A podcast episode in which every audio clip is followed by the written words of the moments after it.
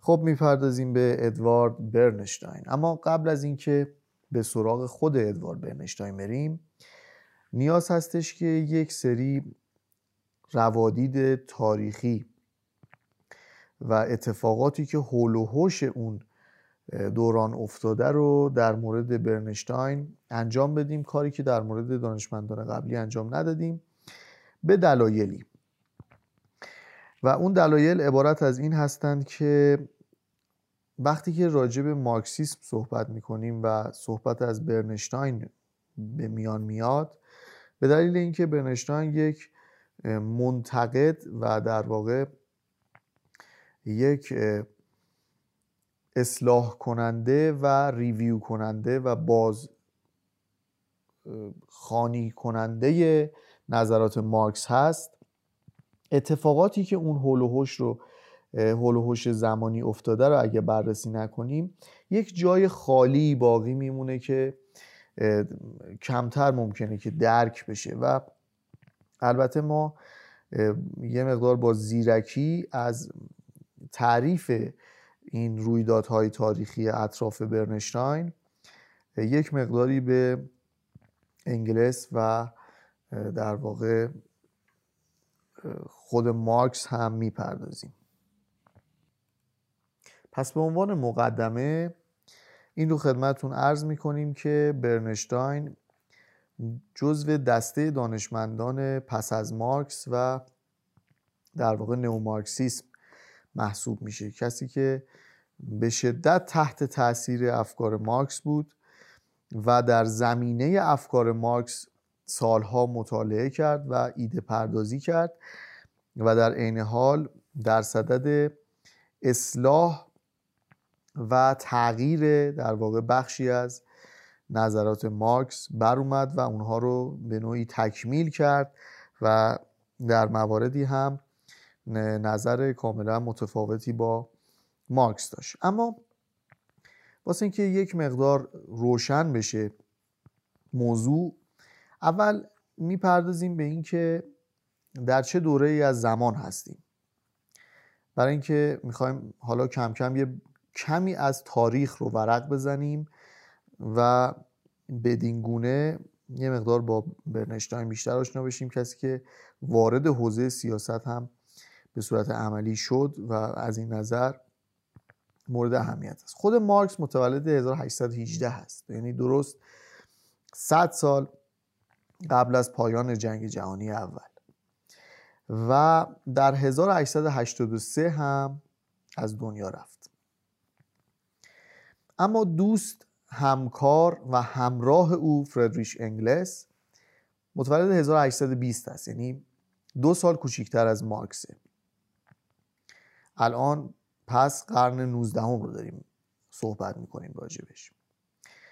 و در 1895 هم از دنیا رفت. یعنی چیزی حدود 12 13 سال پس از مرگ مارکس با اینکه تقریبا همسن و سال بودن انگلس در واقع عمرش به دنیا بود و بنابراین پس از مرگ مارکس هم تلاش هایی کرد در جهت منتشر شدن آثار مارکس و فراگیر شدن در واقع نظریات مارکس و اون حزب در واقع کمونیسم و غیره.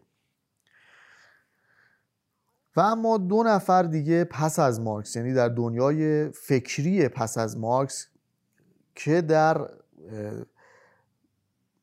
افکار مارکس به سر می‌برن. یعنی دانشمندانی که پس از مارکس مارکسیسم بودن مارکسیست بودن. و افکار مارکس رو دنبال کردن. نسل اولشون در واقع می‌تونیم بگیم که انگلس بود و دو نفر جوون همراه انگلس رو نام می‌بریم به نام کار کاوتسکی و ادوارد برنشتاین. این دو متولدین 1854 و 1850 هستند. یعنی بیش از سی سال از انگلس و مارکس کوچیکترن. یعنی درست همزمان هستن با همدیگه و سی سال جوانترن. مثل استادها و شاگردها در دانشگاه که اونها چیزی همین حدود از دانشجوهاشون سنشون بیشتره. بنابراین خود انگلس به جهت اینکه در 12 13 سالی بیشتر از مارکس پس از او زندگی کرده و کاوتسکی و برنشتاین که دو دانشمند مارکسیست مهم پس از مارکس بودن. اولین نسل مارکسیست پس از مارکس هستند و بنابراین به عنوان مارکسیست های نوگرا یا نئومارکسیسم از اونها نام برده میشه. بعد از اون نسل سومی هم وجود داره و نسل چهارمی هم به دنبالشون خواهد اومد که در واقع مکتب پایه‌گذاران مکتب فرانکفورت که متولدین 1885 و 1891 هستند لوکاش و گرامشی.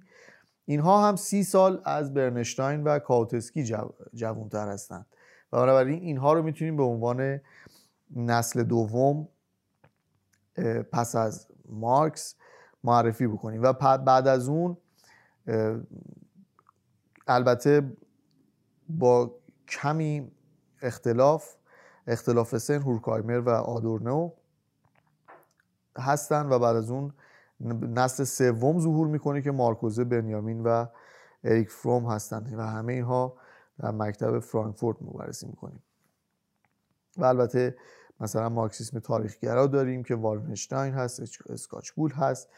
سیراید میلز رو می‌تونیم نام ببریم و بسیاری دانشمندان دیگه. بنابراین جایی که در بین دانشمندان ما الان داریم برنشتاین رو بررسی می‌کنیم نسل اول پس از مارکس هست. که دوران مارکس رو هم اینها تجربه کردند.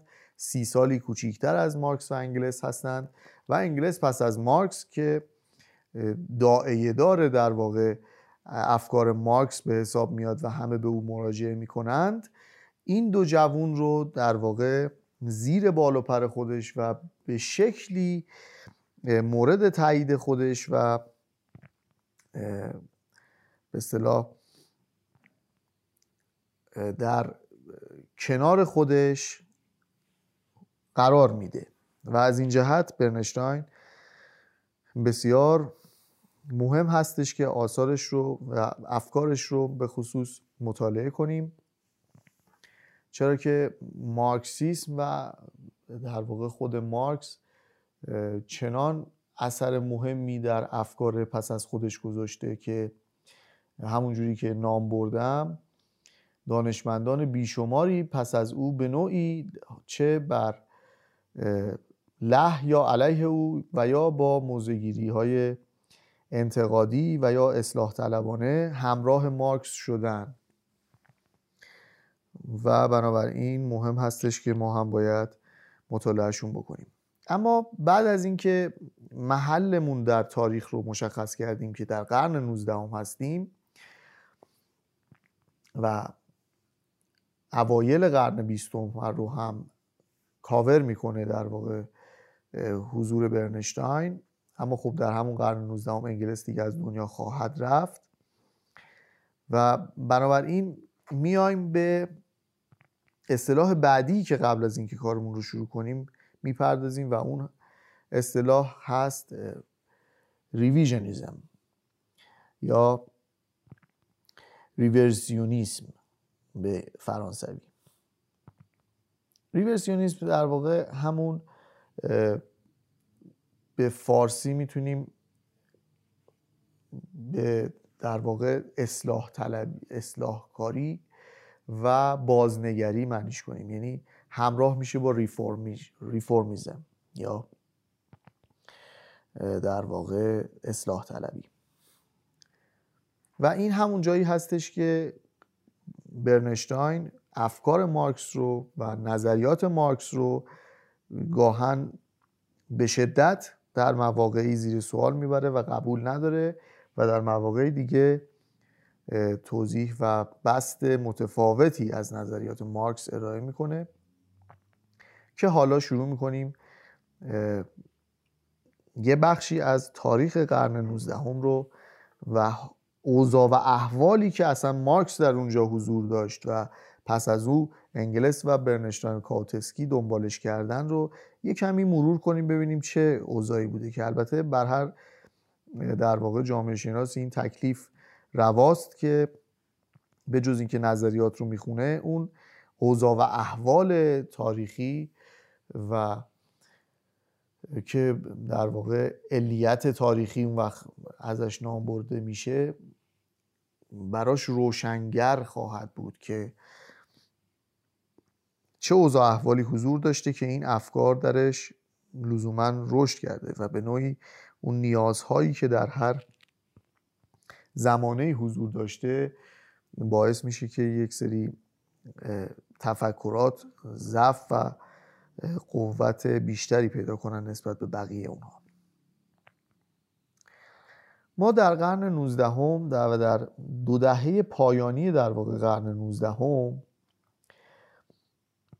که دوران پیری مارکس و انگلس میشه حساب کرد تحولات سریعی در شرایط هم اجتماعی و هم اقتصادی کشورهای پیشرفته اروپایی شاهد بودیم.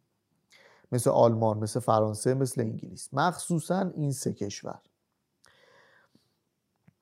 در دهه 80 مثلا قرن 19 هم تصور تمام مارکسیست این بود که نظام سرمایهداری به زودی سقوط می‌کنه.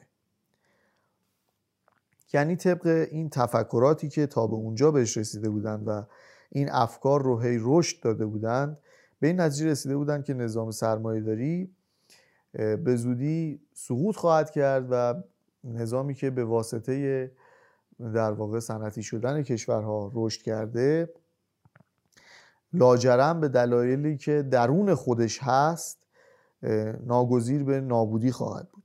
که این رو هم در ادامه حالا توضیح بس بست کامل خواهیم داد. توی این دهه یعنی دهه 80 قرن 19 هم سوسیال دموکراسی در بسیاری از کشورهای اروپا حضور داشت. احزاب یا سازمان های سوسیال دموکرات یکی بعد از دیگری تشکیل می شدن مثلا در ایتالیا در 1882 در روسیه در 1883 انگلیس 84 بلژیک 85 نروژ 87 اتریش و سوئیس 88 و سوئد سال 1889 حزب سوسیال دموکرات داشتن. در در 14 ژوئیه 1889 به مناسبت صدومین سالگرد انقلاب کبیر فرانسه و سقوط زندان باست باستی 400 نماینده سوسیالیست از کشورهای مختلف در پاریس دور هم جمع شدند و عملا انترناسیونال سوسیالیستی جدید انترناسیونال دوم را بنیان گذاشتند. گسترش سوسیال دموکراسی و تاسیس انترناسیونالیسم دوم به این معنی بود که دوران رکود پس از شکست کمون پاریس به پایان رسیده و سوسیالیسم به مسئله روز دشمن و دوست مبدل شده. ببینید این بومی که سوسیالیسم اروپا رو فرا گرفته بود در دهه 80 قرن 19 هم اینجا ما شاهدش هستیم که احزاب سوسیال دموکرات یکی بعد از دیگری در کشور اروپایی پیشرفته اروپایی تشکیل شدند و اینکه یک جمعی تونستن پیدا بکنن و یک در واقع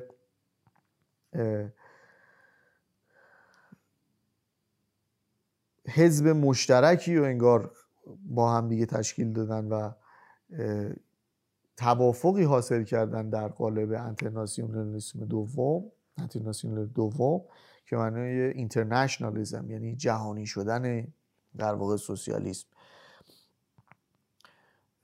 اعتلافی در واقع تشکیل دادن نشون دهنده اینه که چقدر این رشد ایده سوسیالیسم که نتیجه در واقع تغییرات سریع جوامع اروپایی در حین صنعتی شدن بود رو ما شاهدش هستیم. و بنابراین یک هیجان و قلیان عجیبی در بین دانشمندان که یا متفکرینی که بگیم بهتره علاقمند به انسان جامعه و علوم انسانی بودند شکل گرفته بود مخصوصا اینکه ناخداگاه به هر حال شعارهای سوسیالیسم به نوعی هستش که هر متفکر در واقع عادلی رو ناخداگاه به سمت خودش میکشونه و بنابراین خیلی مشتاقانه و با انرژی زیاد این متفکرین علاقه داشتن که این گسترش در واقع نظام سرمایهداری و کاپیتالیسم که رشد اقتصادی خوبی ایجاد کرده بود و درآمد مردم رو به طور کلی اضافه کرده بود و فقر در حال بار بستن از کشورهای اروپایی بود. حالا این بار بتونه در قالب سوسیالیسم یک نظام پیشرفته تر عادلانه عدالت محور و در واقع برابرخواه بتونه مسلط بشه و در واقع نظام سرمایه داری آپگرید بشه به سوسیالیسم. که این خلاصه در واقع امیدی بود که در اون دوران شکل گرفته بود. اما اتفاق دیگری که در همون اواخر قرن 19 هم و اوایل قرن بیستم افتاد اینه که این بود که در واقع صنایع و مؤسسات کوچک همینجور رشد کمتری پیدا کرد در صورتی که همه صنایع در حال رشد بودن.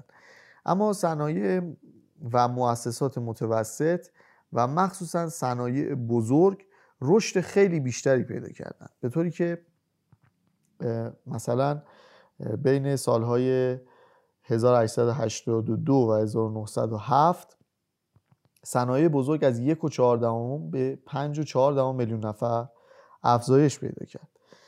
در حالی که مؤسسات کوچک از چهار و سه میلیون نفر به پنج و چهاردهم میلیون نفر افزایش پیدا کردن. یعنی صنایع بزرگ این فاصله خالی که بین یک و چهار میلیون نفر و چهار و سه میلیون نفر در صنایع کوچک داشت رو در عرض این چند سال حدود 20 سال کمتر از 20 سال اومد این در واقع گپ رو به سرعت پر کرد و می‌شد پیش بینی کرد که پس از اون هم مؤسسات و صنایع بزرگ جمعیت بسیار بزرگتری از مجموع مؤسسات کوچک در اختیار خواهند داشت ولی چرا این مهمه اصلا؟ اصلا چه اهمیتی این قضیه داره؟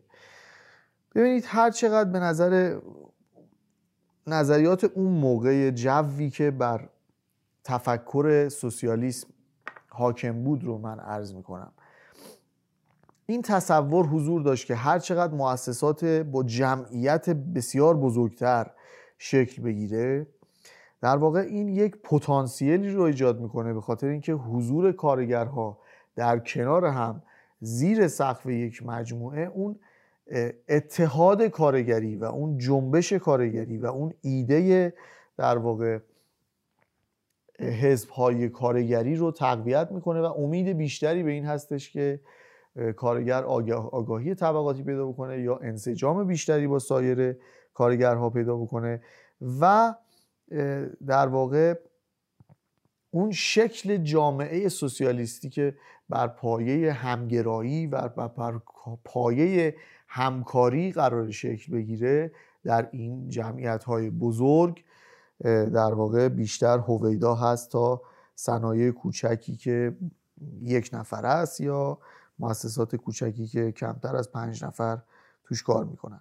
در واقع اکثر سوسیالیستا حضور این صنایع بزرگ رو و رشدشون رو در واقع پیش های مناسبی برای برقراری سوسیالیسم می‌دونستن. به همین شکل سندیکاها و اتحادی های کارگری شروع به رشد کرد و کارتل هایی که در واقع در مخصوصا آلمان شکل گرفت همینجوری اضافه شد.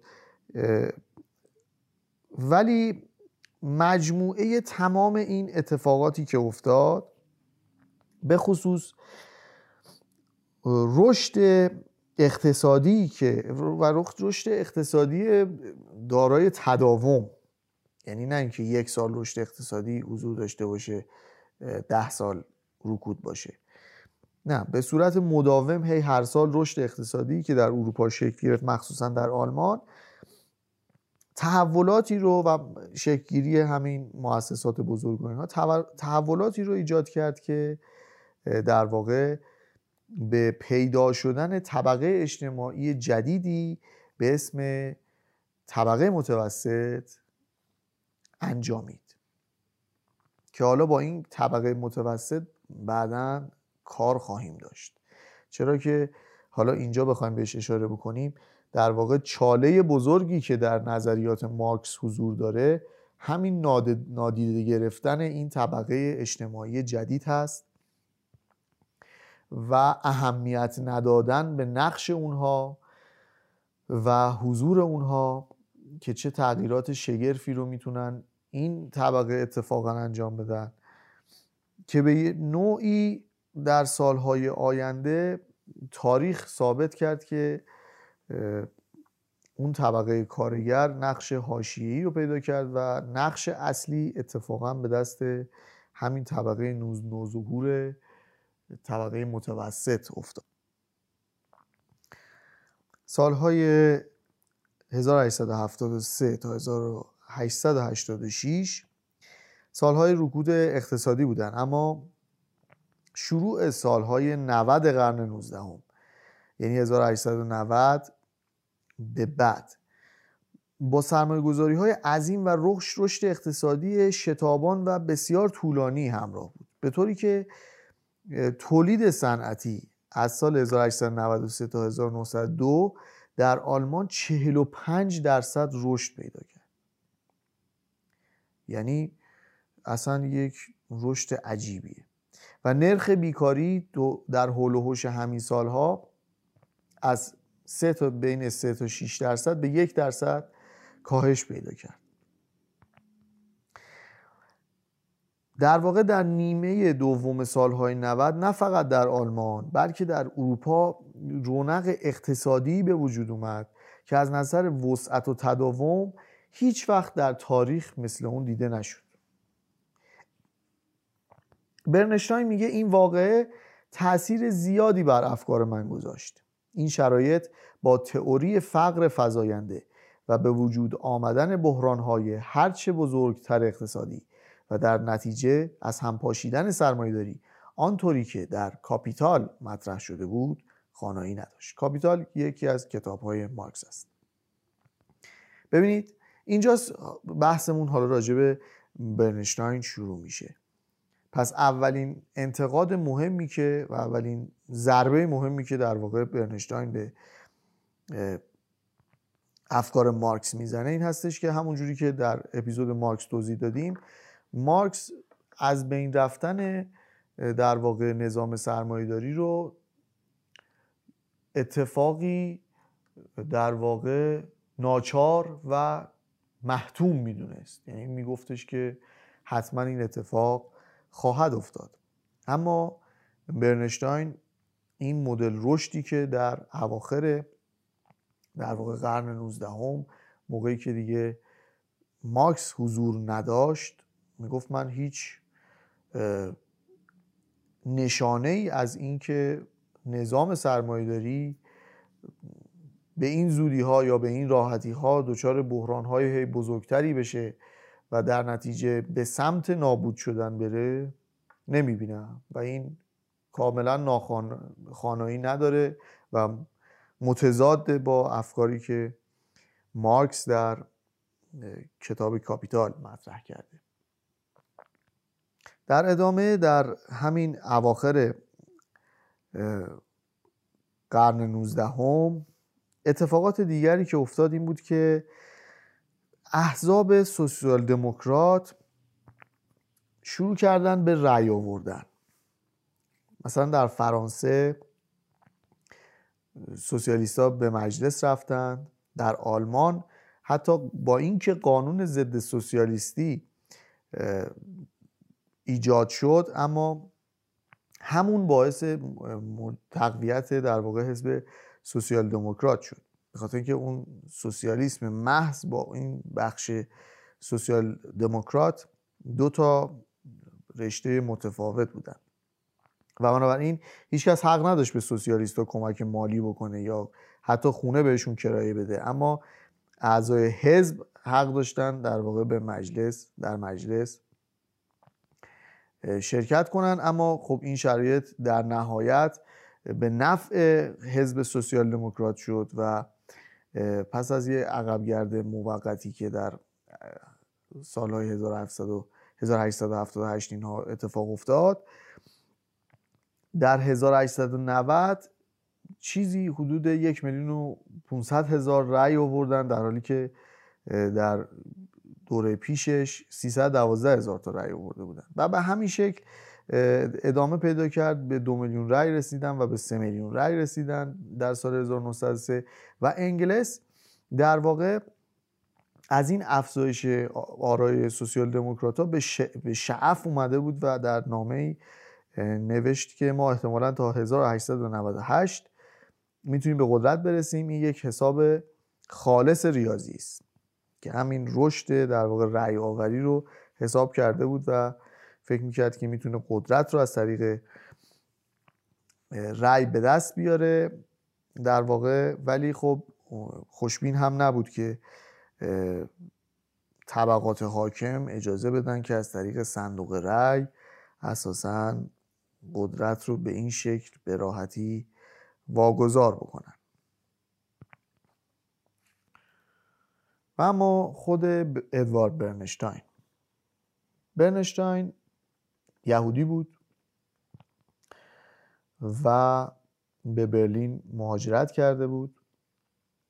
پدرش مهندس راه آهن بود و اموش آرون برنشتاین سردبیر روزنامه برلینی مردم بود. این از این جهت اهمیت داره که روزنامه برلینی مردم در واقع یک نشریه لیبرال بود. و بنابراین ادوارد برنشتاین هم مثل بسیاری از روشنفکران اون دوران یک وطن پرست دو آتشه و طرفدار دموکراسی بود و طرفدار وحدت آلمان. در سال 1871 در حالی که کارمند بانک بود به حزب سوسیال دموکرات پیوست. و با پیوستن به حزب در نشریه آینده که مبلغ نوعی سوسیالیسم اخلاقی بود به کار مشغول شد. بحران و رکود اقتصادی که از سال 1873 ادامه داشت اعتقاد او به شکنندگی سرمایهداری را افزایش داد و قانون ضد سوسیالیستی بیسمارک او را به سمت مواضع رادیکال تر کشاند. همین قانون در 1878 برنشتاین را مجبور به ترک آلمان مهاجرت به سوئیس کرد. در سال 1881 سردبیر سوسیال دموکرات نشریه تئوریک حزب همون سوسیال دموکرات شد. این مهمه که این کار با توصیه خود انگلس صورت گرفت. ببین اینجا نشانه هایی هستش که انگلس چقدر به برنشتاین در واقع اعتماد داشت. از این نظر که سردبیری حزب سوسیال دموکرات رو توصیه کرد که برنشتاین رو بذارن. و در نامه بهش نوشت که جوانی مانند شما که اینقدر رشد کرده است به خوبی می‌تواند از عهده این کار برآید. و در ادامه هفت سال سردبیر این نشریه موند. با فشار بیسمارک پس از هفت سال نشریه سوسیال دموکرات ممنوع شد. دوباره برنشتاین این بار به لندن مهاجرت کرد. می‌دونید که انگلیس هم در لندن بود در اون سالها و بنابراین در ارتباط مستقیم با انگلیس قرار گرفت. در اون سالها معتقد بود که سوسیال دموکرات ها باید در انتخابات شرکت بکنن. در حالی که حزب حزب همون سوسیال دموکرات آلمان تا سال همین 1893 در حالی که برنشتاین با این نظرشون اختلاف نظر داشت اونا بایکوت کرده بودن انتخابات رو به خاطر به چند دلیل. یکی اینکه آرا مخفی نبود یعنی شما می‌رفتی رأی می‌دادی باید حتما اسم تو می نوشتی مشخص بود که چه کسی به چه کس دیگری رأی داده. و انتخابات هم غیر مستقیم بود. بنابراین حزب این انتخابات رو یه همچین انتخاباتی رو در واقع غیر دموکراتیک می‌دونست. اما برنشتاین میگفتش برنشتاین یک شخصیتی بود که بسیار روشنندیش بود. یعنی از تعصبات حزبی و تفکری و ایدئولوژیک و تئوریک چندان نمی‌تونیم در برنشتاین جایی ببینیم و محلی از اعراب پیدا بکنیم. بنابراین چیزی که فکر می‌کرد درسته رو به زبون می آورد و اجرا می‌کرد. بنابراین در مورد همین انتخابات میگفتش که تا برقراری سوسیالیسم راه طولانی در پیشه و تا زمانی که سوسیال... سرمایهداری در آستانه فروپاشی قرار نگرفته و برقراری سوسیالیسم در دستور کار نیست باید از هر فرصتی برای تغییرات جزئی استفاده کرد. گاهی اختلافاتی هم بین انگلس و برنشتاین هم دیده میشه هرچند که برخورد مستقیمی وجود نداره ولی خب گاهن انگلس یک کمی دلگیر هم میشه. اما در نهایت همیشه تا پایان عمرش انگلس در واقع هیچ کسی رو به اندازه برنشتاین و ببل در واقع به خودش نزدیک نمی‌دید نشانش هم این استش که میراث ادبی خودش رو یعنی تمام نامه ها دست نوشته های خودش کارهای مشترکی با, با مارکس داشت. اینها را به این دو نفر در واقع واگذار کرد و مطمئنا اگر ایراد جدی در نظرات و عقاید برنشتاین می‌دید این کار رو هرگز نمی‌کرد. خب جالبه که بدونیم در سال 1902 به نمایندگی در مجلس کشور رایشتاگ انتخاب شد و تا 1928 یعنی به مدت 26 سال به جز دو سال یعنی به مدت 24 سال میشه. در این مقام باقی موند. و بنابراین برنشتاین به مدت 22 سال نماینده کشور بود. تو مجلس نماینده بود در واقع.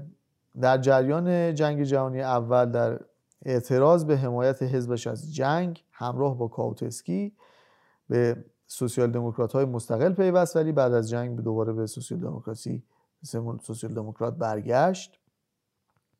با کسانی که می‌خواستن انقلاب نوامبر 1918 رو به انقلاب اجتماعی تبدیل کنن مخالفت کرد. در 1919 وزیر اقتصاد و امور مالی شد و پس از پیروزی لنینیسم در روسیه بنیانگذاری انترناسیونال سوم و انشعاب در تمام, تمام احزاب کارگری اروپا و تقسیم آنها به سوسیال دموکرات و کمونیسم. سوسیال دموکرات ها ایدئولوژی که در که ادوارد برنشتاین بنیانگذار آن بود پذیرفتند. تا پایان جنگ جهانی دوم سوسیال دموکراسی به معنای سوسیال سوسیالیسم رفرمیسمی رفرمیستی ادوارد برنشتاین بود. خب. برنشتاین در 18 دسامبر 1932 کمی قبل کمتر از 6 هفته قبل از به قدرت رسیدن هیتلر درگذشت و چه حیف که اون دوران شکوه هیتلر و سقوط هیتلر رو هم برنشتاین ندید چرا که بسیار مفسر خوبی بود. ببینید از این جهت برنشتاین مورد اهمیت قرار داره که این همین انقلاب نوامبر 1918 رو دوست نداشت که به انقلاب اجتماعی تبدیل بشه. چرا که در واقع اون مقدماتی که برای به کرسی نشوندن سوسیالیسم هست رو در اونجا نمی‌دید. در صورتی که کسانی مثل انگلس و مارکس با دیدن هر تغییری تقریبا بر ضد سرمایهداری و هر انقلابی بر به شدت به هیجان می اومدن و گاه و بیگاه فراموش می‌کردن که اصلا حالا در ادامه خواهیم دید که یکی از ایراداتی که برنشتاین به افکار مارکس می‌گیره همین این هستش که در واقع در اون شرایط و در واقع زمینه هایی که لازم هست تا یک انقلاب یک انقلاب سوسیالیستی باشه و اون آگاهی که لازم هست و مخصوصا زمینه های پیشرفت اقتصادی که لازم هست یک جامعه قبل از گذار به سوسیالیسم داشته باشه رو مارکس در واقع چندان بهش نپرداخته هرچند که در اواخر عمرش یک کمی اومده در واقع مخصوصا انگلس اومده به یک نوعی اونها رو هم وارد محاسبات افکار مارکس بکنه ولی خب دیگه دیر شده بوده. یعنی نه عمر اجازه داد و نه اینقدر تندروی کرده بود مارکس در تفکرات خودش که دیگه به این سادگی نمی‌شد با یک جمله معترضه یا چند پاراگراف اصلاحیه بشه در واقع چیز جدیدی بهش اضافه کرد یا اصلاحش کرد. خب اشکالی که برنشتاین به نوشته مارکس در مورد درک ماتریالیستی تاریخ نوشته رو براتون می‌خونم. اولین ایراد برنشتاین برای نوشته این بود که آخرین نظم اجتماعی دارای تضاد دانستن سرمایهداری به هیچ وجه قابل اثبات نیست. مارکس گفته بود که سرمایهداری آخرین نظم اجتماعی هستش که درونش تضاده. قبلش گفته بود مثلا دهقان و فئودال هست قبلش گفته بود مثلا برده و بردهدار هست قبلش گفته بود بنده و نمی‌دونم اینا هست. خلاصه آخریش رو گفته بود سرمایه داری که برجوازی و پرولتاریا و این آخرین نظم اجتماعی دارای تضاده که بعد از اون در واقع سوسیالیسم و کمونیسم میاد که نظام های اجتماعی هستند که فاقد تضادن. برنشتاین گفته کی گفته این حرف درسته؟ یعنی این آیا تخیل یا واقعیت؟ و این حرف مارکس به هیچ عنوان قابل اثبات نیست بلکه فرضیه ای است که با پایه های کم و بیش خوب ساخته شده. اساس این فرضیه این است که بعد از سرمایهداری نظمی به وجود می آید که در آن تضادی وجود ندارد. اما تا زمانی که این نظام به وجود نیامده است هر توصیفی از آن فقط می تواند تخیلی باشد. برنشتاین با همین استدلال اصطلاح سوسیالی... سوسیالیسم علمی را هم نادرست, نادرست می‌دانست. تئوری که با تجربه تایید نشده را نمی‌توان علم نامید. نکته دیگر این است که در ماتریالیسم تاریخی آگاهی و هستی آن چنان سخت در مقابل یکدیگر قرار داده شدند که می‌توان نتیجه گیری کرد. انسان به صورت عوامل زنده قدرت های تاریخ در نظر گرفته شدند که عوامل آن را حتی اگر برخلاف آگاهی و اراده خودشان باشد به جا در میآورند. چنان که مارکس گفته بود گفته بود این اصلا روند تاریخ بوده. یعنی ماتریالیسم تاریخی یعنی همین دیگه. یعنی بر اساس اراده و خواست انسان ها به وجود نیامده بلکه بر اساس تکامل در واقع اون روند اجتماعی شدن انسان ناگزیر به وجود اومده.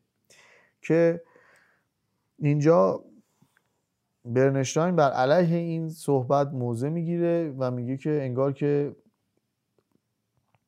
در واقع برخلاف اراده و آگاهی خودشون آدم ها این کارا رو کردن. و انگار برده تاریخ بودن و اصلا برده تاریخ بودن معنا نداره به شکلی. چرا که انسان ها خودشون تاریخ سازن و بنابراین مسئولیت اتفاقاتی هم که در تاریخ افتاده به عهده انسان همیشه خواهد بود.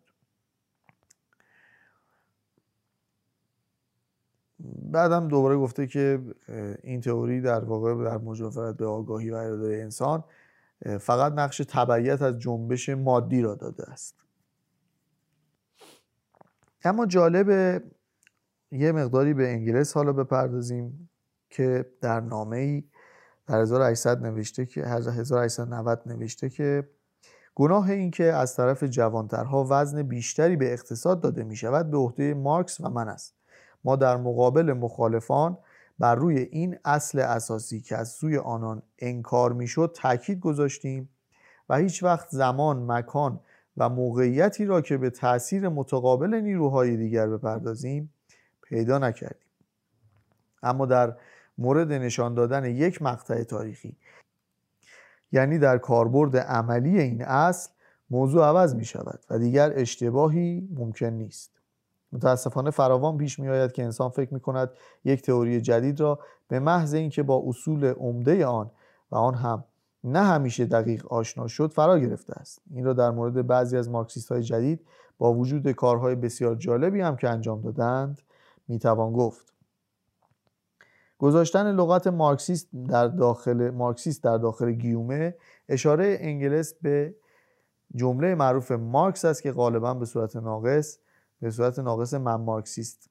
نیستم نقل می خود مارکس یه جایی گفته بود که من مارکسیست نیستم. یعنی اگه اینجوری این گونه است که شما مارکسیست رو تعریف می کنید من خودم مارکسیست نیستم. و اونقدر در واقع الان که دیگه این به شکل یک موضوع کاملا پررنگ جلوه می‌کنه که مارکس و آثار مارکس انسان رو تقلیل داده به اقتصاد. یعنی همه آن چیزی که در رابطه با انسان هست رو در قالب روابط تولید و در قالب تولید بحث کرده راجبش. گویی انسان به جز تولید و روابط تولیدی و عوامل اقتصادی در مواجهه با هیچ عامل دیگری نیست. مثل عامل مهمترینش عوامل فرهنگی عوامل اتنیکی. و بسیار میشه راجبش صحبت کرد. و این بزرگترین ایرادی هست که گرفته. حالا اینجا در واقع به نوعی دست و پا زدن ها و توجیه کردن های انگلس هستش که می‌خواد بگه ما به دلیل اینکه مخالفان فراوانی داشتیم که اقتصاد رو نادیده می‌گرفتن نقش اقتصاد رو که نقش بسیار مهمی هست ما مجبور شدیم تمام توانمون رو و تمام در واقع افکارمون رو بگذاریم روی اقتصاد و ناخداگاه زمانی پیدا نکردیم و موقعیتی پیدا نکردیم که بتونیم به عوامل دیگه بپردازیم. ولی خب این گناهش گردن من و مارکسه. یعنی به یه نوعی هم پذیرفته و به یه نوعی هم انتقاد کرده از مارکسیست های پس از خودشون که حالا چرا اونا در واقع نیومدن و عوامل دیگر رو دخالت ندادن و همین که آثار من و مارکس رو خوندن فکر کردن که مثلا تئوری مارکسیسم رو فرا گرفتن و خودشون کاری نکردن. همینجور در نامه دیگری در 1894 نوشته که انسانها خودشان تاریخ را می‌سازند اما این کار تاکنون حتی در یک جامعه معین و با مرزهای محدود هم با اراده جمعی و بر اساس یک نقشه عمومی انجام نگرفته است. تلاش های آنها یکدیگر را قطع می کند و در تمام این گونه جوامع به همین دلیل ضرور... به همین دلیل ضرورت که خود را به صورت تصادف نشان می دهد حاکم است. ضرورتی که در اینجا از طریق تصادف راه خود را باز می کند در نهایت اقتصادی است.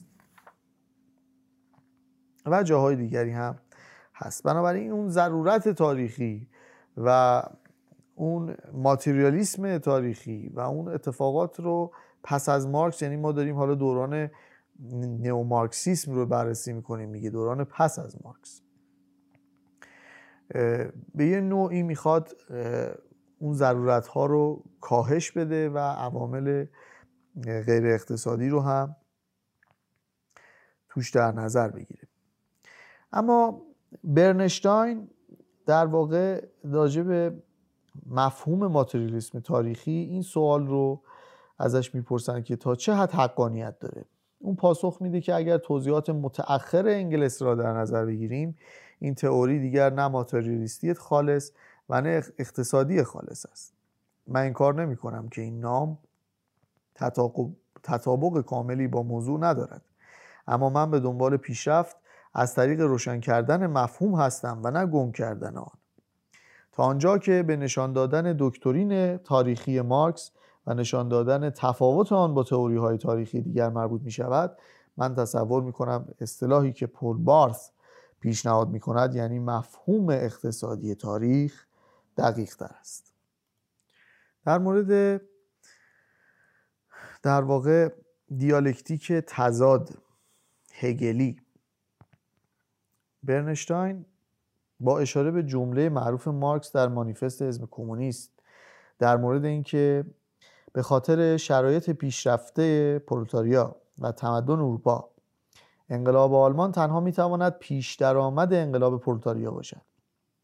در مورد این جمله نوشت مارکس که تازه در آن دوران مطالعه جدی, جدی علم اقتصاد را آغاز کرده بود بدون فلسفه تضاد هگل نمی‌توانست به چنین نتیجه گیری برسد. این خودفریبی تاریخی که هیچ سیاستمدار شیفته و پرحرارتی نمی‌تواند چیزی به آن بیافزاید توسط مارکس مطرح می شود که آن موقع تازه مطالعه اقتصاد را آغاز کرده بود. این خودفریبی تنها به عنوان محصول باور به دیالکتیکی تضاد هگلی قابل درک است که مارکس و انگلس تا پایان عمر از قید آن رها نشدند. اینجا ما با ارزیابی بسیار خوشبینانه از یک عمل سیاسی که در شرایط ویژه‌ای موجب موفقیت غیرمنتظره رهبران سیاسی پرحرارت می شود روبرو نیستیم. بلکه این توهم خالصی است که در پیش، پیشی گرفتن از تکامل واقعی اقتصاد اقتصادی و اجتماعی که هنوز جوانه های آن پیدا نشده بودند. تکاملی که تحققش به چندین نسل احتیاج داشت. انقلاب های 1848 در اروپا تازه شرایطی را به وجود آورد که برجوازی بتواند رشد خود را آغاز بکند. رشدی که پس از گذشت چندین دهه هنوز در آغاز راه است. دو سال بعد یعنی در 1850 مارکس و انگلس در مقابل انشعاب در اتحادیه کمونیست ها با اشاره به شرایط عقب مانده پرولتاریای آلمان طرف مقابل را به مقدس کردن نام پرولتاریا متهم کردند.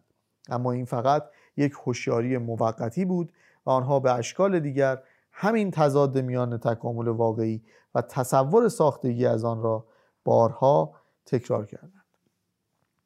ببینید این همون یوتوپیا یا اون در واقع آرمانگرایانه بودن تفکرات مارکس رو اینجا زیر سوال می‌بره که چطور عجله داره که تفکراتش به بار بشینه و حالا در واقع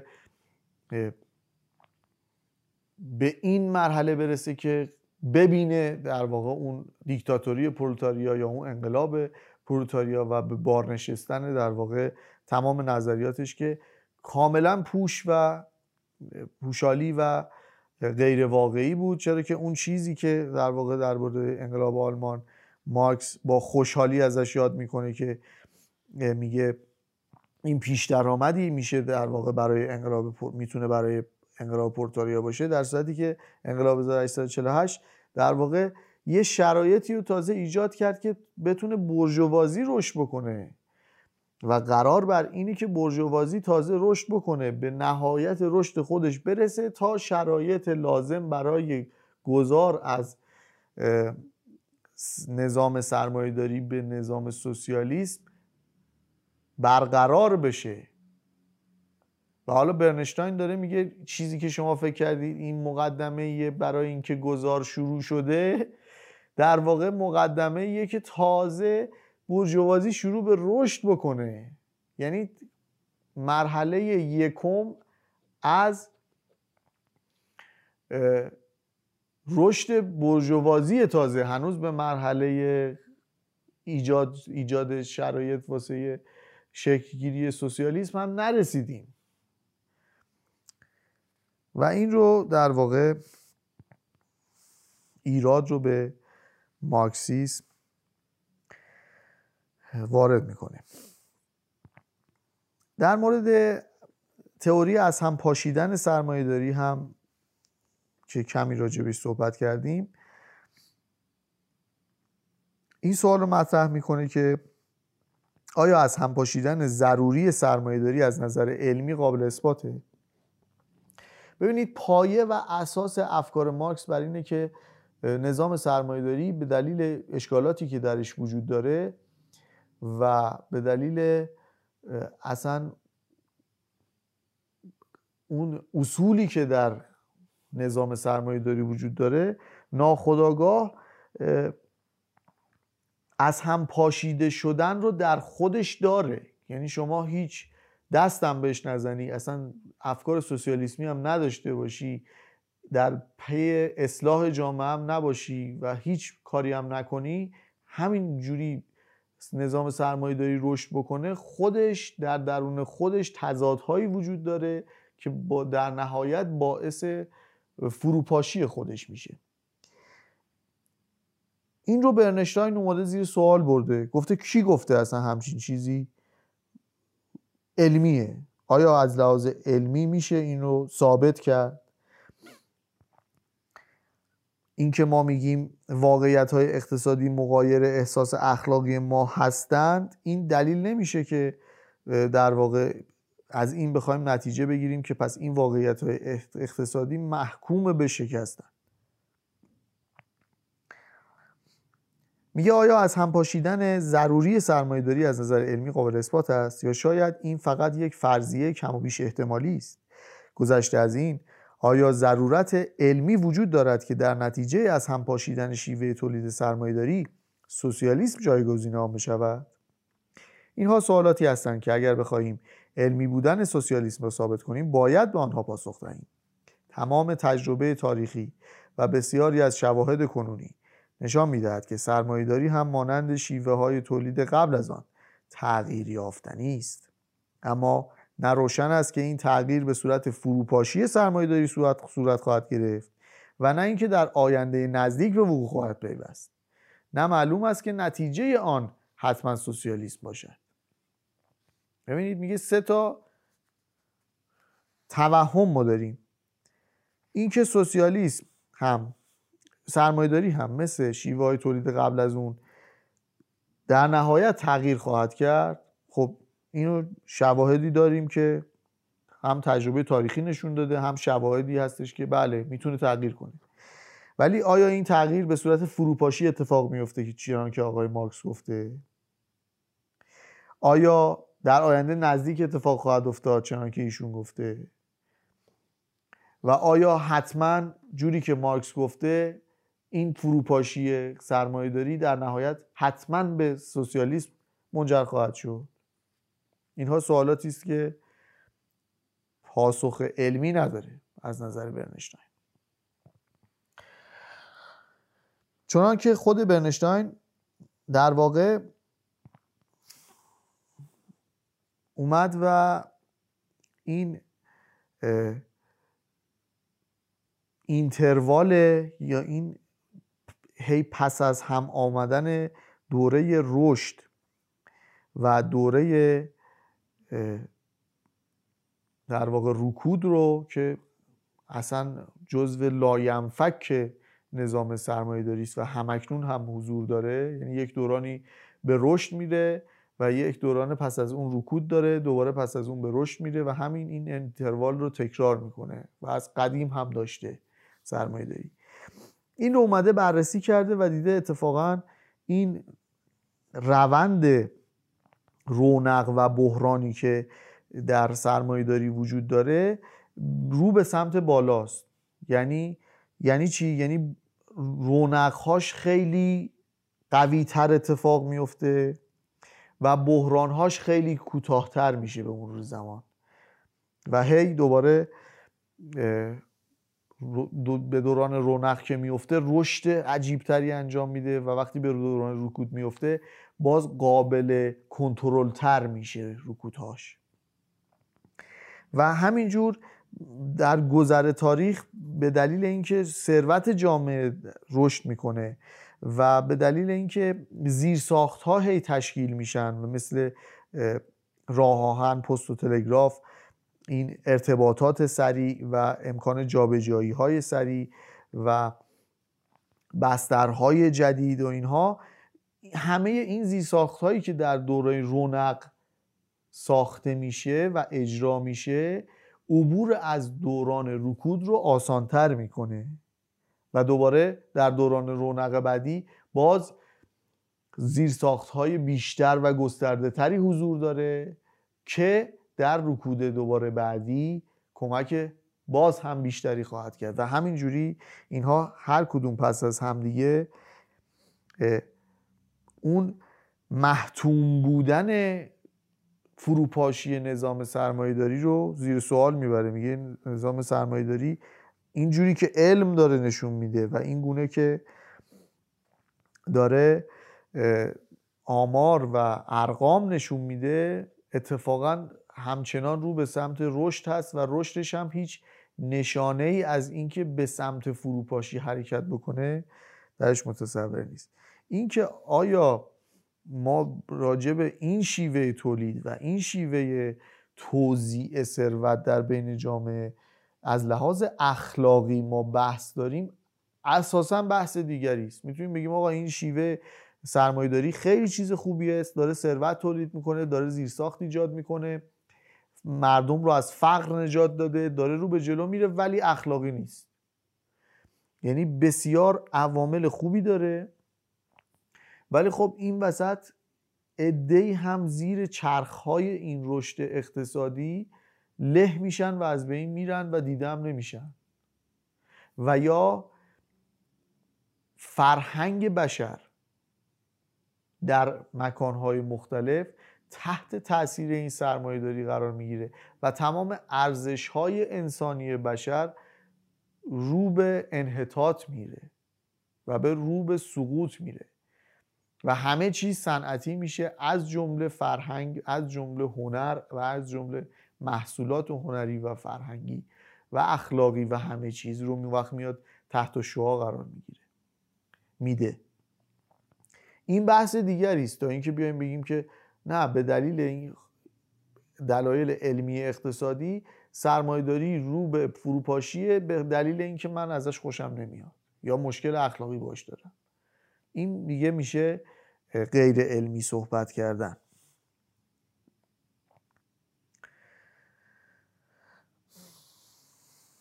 بحث های بسیار زیادی راجع به اصلا اینکه ارزش کالا به شکلی که مارکس مطرح کرده در کتاب خودش اساسا وجود خارجی نداره و این تنها چیزی که واقعیت داره قیمته و این نوعی که ارزش کار رو مارکس اومده مطرح کرده فقط یک توجیه فکریه.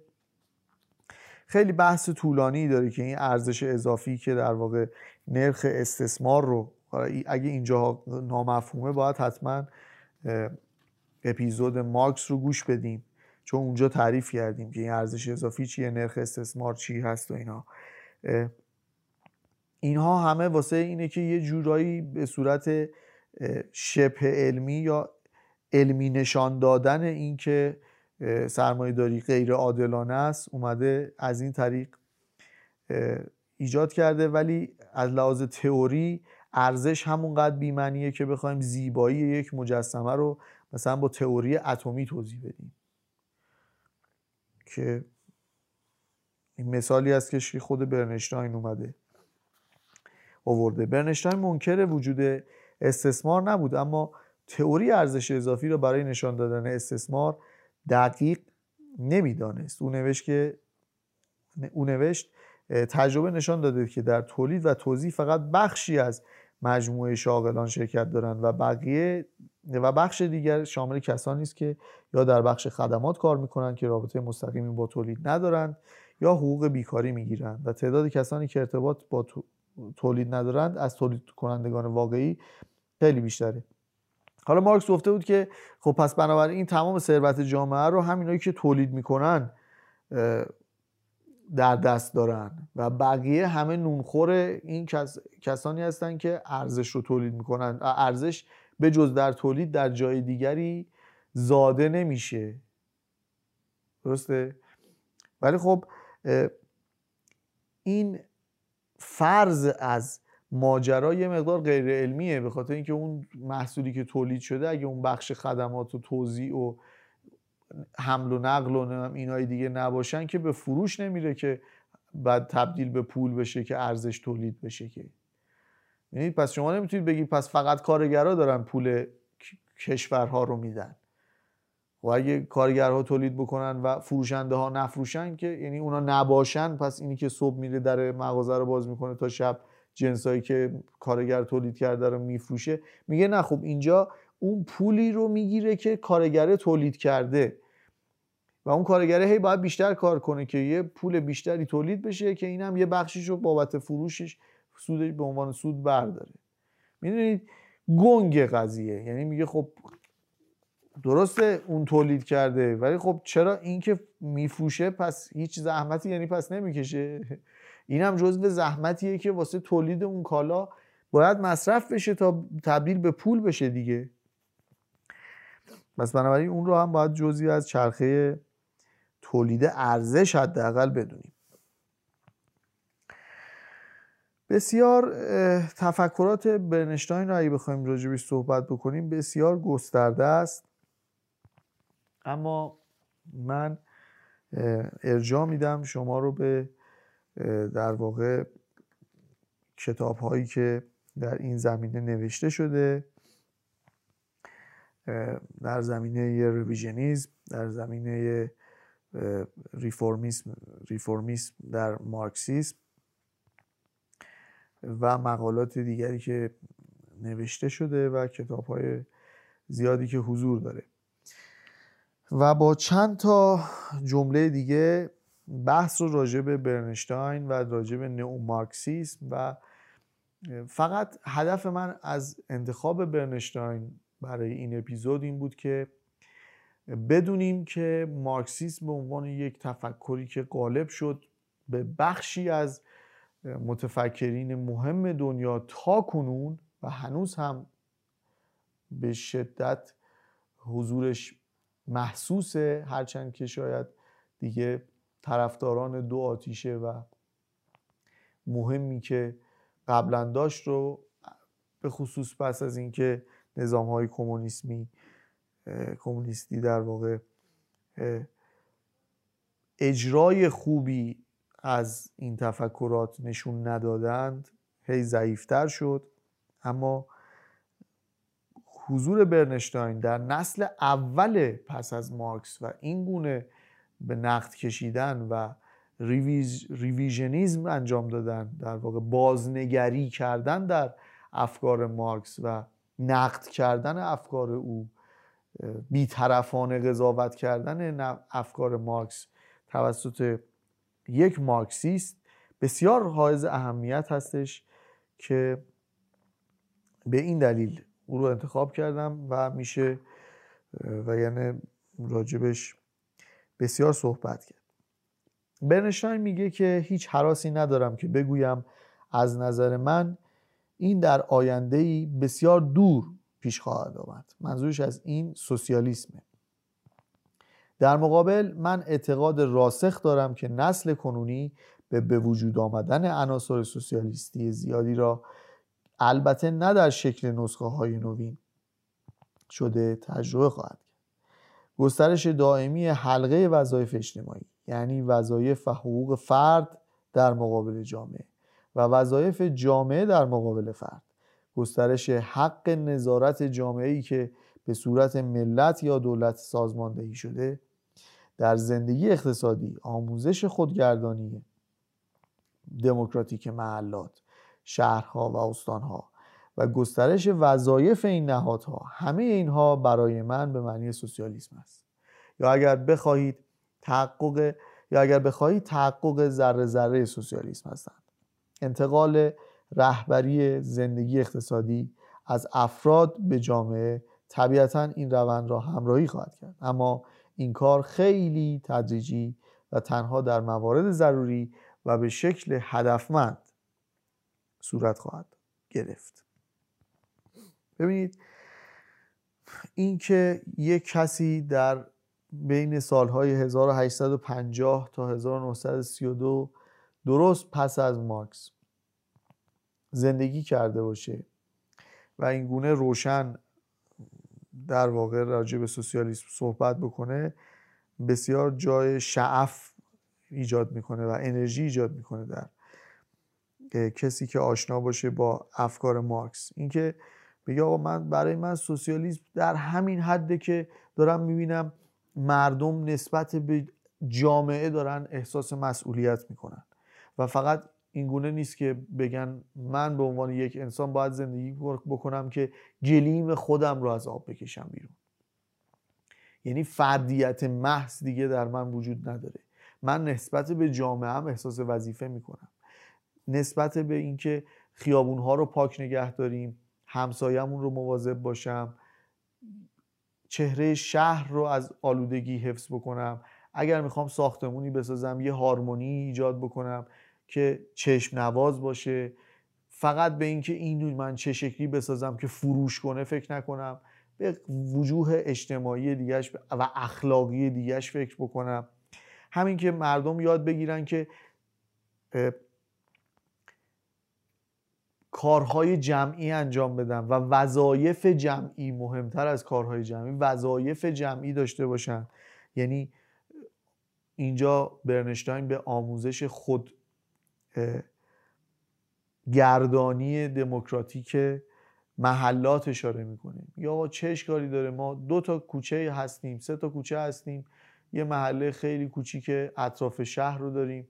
به جای اینکه بیایم دولت واسه ما یک بخشدار مثلا بذاره بالا سرمون یه نیروی پلیس هم بذاره بغلش چوب به دست و بخواد قوانین مثلا کشوری رو اونجا دایر بکنه و اون وقت شهرداری مثلا برداره بیاد بیاره اونجا و اینها ما خودمون یاد بگیریم مثلا بی بدون اینکه احتیاجی داشته باشیم به کس دیگری خودمون این محله رو بگردونیم به شیوه دموکراتیک. یعنی بیایم بگیم که آقا این ساعت زباله رو بذاریم بیرون یک نفر رو معمول بکنیم که بیاد رو جمع بکنه و این اینتروال باشه مثلا یک ماه این خانواده مسئول جمع کردن زباله ها باشه. هفته بعد خانواده دیگری همینجوری لیستی داشته باشه نظم رو همینجوری برقرار بکنه. ببینید اینا یک کمی به سمت اون وقت افکار آنارشیسمی هم میره بخاطر همین سوسیالیسم آنارشیستی هم داریم. یعنی آنارشیست یعنی چی؟ یعنی که دیگه بدون دولت. همینجوری هر کسی وظیفه خودش رو انجام بده دیگه چه احتیاجی به دولته. نه دولت مرکزی هم باید حضور داشته باشه. اما همین که مردم درگیر این کارها باشن این جامعه روح سوسیالیسم درش تزریق میشه. روح اینکه همه انسان ها ارزش دارن. اون وقت اگر در اون محله یک نفر هم بخواد زایمان بکنه با اینکه در دستور کار انسان ها نیومده و اینکه که این روح سوسیالیسم درشون تزریق شده. دیگه احساس وظیفه میگه نمیگم به من چه. من فقط باید به فکر این باشم که کی برم. فلان سهام رو بخرم کی بفروشم که میلیاردر بشم سه تا بنز دیگه بذارم توی پارکینگ. تمام تمرکزت باید صبح تا شب روی این باشه. مثل این در واقع صوت های یا محتواهای مثبت اندیشانه که دائما داره تولید میشه. خودت رو باور داشته باش. با انسانهای پولدار فقط بچر با شکست خورده ها همراه نشو. هر چقدر از اونها فاصله بگیر بهتره. این حرف ها سم سمومی هستش که در واقع در جامعه تحت تاثیر نظام سرمایه داری که فقط موفقیت رو در ثروتمند شدن و کسب ثروت و زیر پا گذاشتن دیگه همه چیز مجازه در این مسیر. خلاصه می‌کنه و انسان رو تقلیل میده به پول. و شما به اندازه داراییت ارزش داری و این بده و این ضد انسانیه. این جایی از سرمایه داری هستش که باید اصلاح بشه و همینقدر که انسان ها در خلال این که به فکر پیشرفت و تولید ثروت خودشون هستند احساس وظیفه جمعی هم بکنند و اون احساس انسانیت عشق به انسان عشق به اجتماع و مهم بودن هم محلی ها مهم بودن انسان ها درشون تزریق بشه از نظر برنشتاین همین این براش سوسیالیسمه و هیچ چیزی بیشتر از اون نمی‌خواد. کما اینکه این جمله این تیکه از جملهش رو من بسیار دوست دارم که میگه که همه اینها برای من به معنی سوسیالیسم هستن. یا اگر بخواهید این یا اگر بخواهید یعنی اگه دیگه به من بخواید اصرار کنین. یعنی همین واسه من کفایت می‌کنه. ولی حالا اگه می‌خواین تحقق ذره ذره سوسیالیسم میگه یعنی من همینجا به هدفم رسیدم. حالا اگه بخواین داره ذره ذره سوسیالیسمی که ایدئاله و مورد آرزو. هیچ چیزی مورد آرزو نیست از نظر برنشتاین امروز لحظه است. اگر امروز شما شما و من و هممون به این نتیجه برسیم که یه کمی دست به دست هم بهتر بدیم یه کمی هنوز در نگاه در چشم هم بتونیم نگاه کنیم و عشق احساس بکنیم ولو اینکه کاملا غریبه هستیم. همین این سوسیالیسمه. همین اینکه مهم باشه واسمون اگر پیرمرد 90 ساله و نگیم که این در تا حالا تا 90 سالش بشه باید به فکر خودش بود. دیگه حالا نتونسته این ضعف خودشه. به من ارتباطی نداره. نه این حرفا رو نزنیم. چون چرا که شرایط و اتفاقات بسیار متفاوتی ممکنه واسه انسان ها پیش بیاد و هر کسی که به پول نرسیده معنیش این نیستش که آدم بیورزهی بوده. همون اتفاق خدای نکرده ممکنه برای هر کسی پیش بیاد. برای هر کسی ممکنه یک آتیش سوزی ناخواسته یک تصمیم اشتباه یک چیزی در ذهن. پس این اگر همه بخوان همدیگر تنها بگذارن و فقط کسانی که مثل مثلا بیل گیتس شانس بخت را یارشون بوده و حالا زدن و تونستن انقدر در واقع تونستن دیگران رو تطمیع کنن و یه جوری همراه کنن همراه خودشون و پولی ببرن و ثروتی بیاندوزن بنابراین اینها باهوشترین انسانهای روی کره زمین هستند و حتی هوش رو هم به پول در آوردن تقلیل بدیم. در صورتی که انسانهایی هستن که بسیار باهوشن و ولی از اون هوششون برای کمک به بشریت استفاده می‌کنن و نه ثروت اندوزی آخرین جمله که از برنشتاین می‌خونم این هستش که میگه من آشکارا می‌گویم برای من آنچه به طور عمومی هدف نهایی سوسیالیسم نامیده می شود مفهوم و جاذبه بسیار کمی دارد. این هدف هرچه می خواهد باشد برای من هیچ و حرکت همه چیز است. مقصود من از حرکت جنبش عمومی جامعه یعنی ترقی اجتماعی مانند ترویج و سازماندهی سیاسی و اقتصادی و تحقق این پیشرفت است متشکرم از اینکه همراه هستید. به امید دیدار شما در اپیزودهای بعدی خدا نگهدار.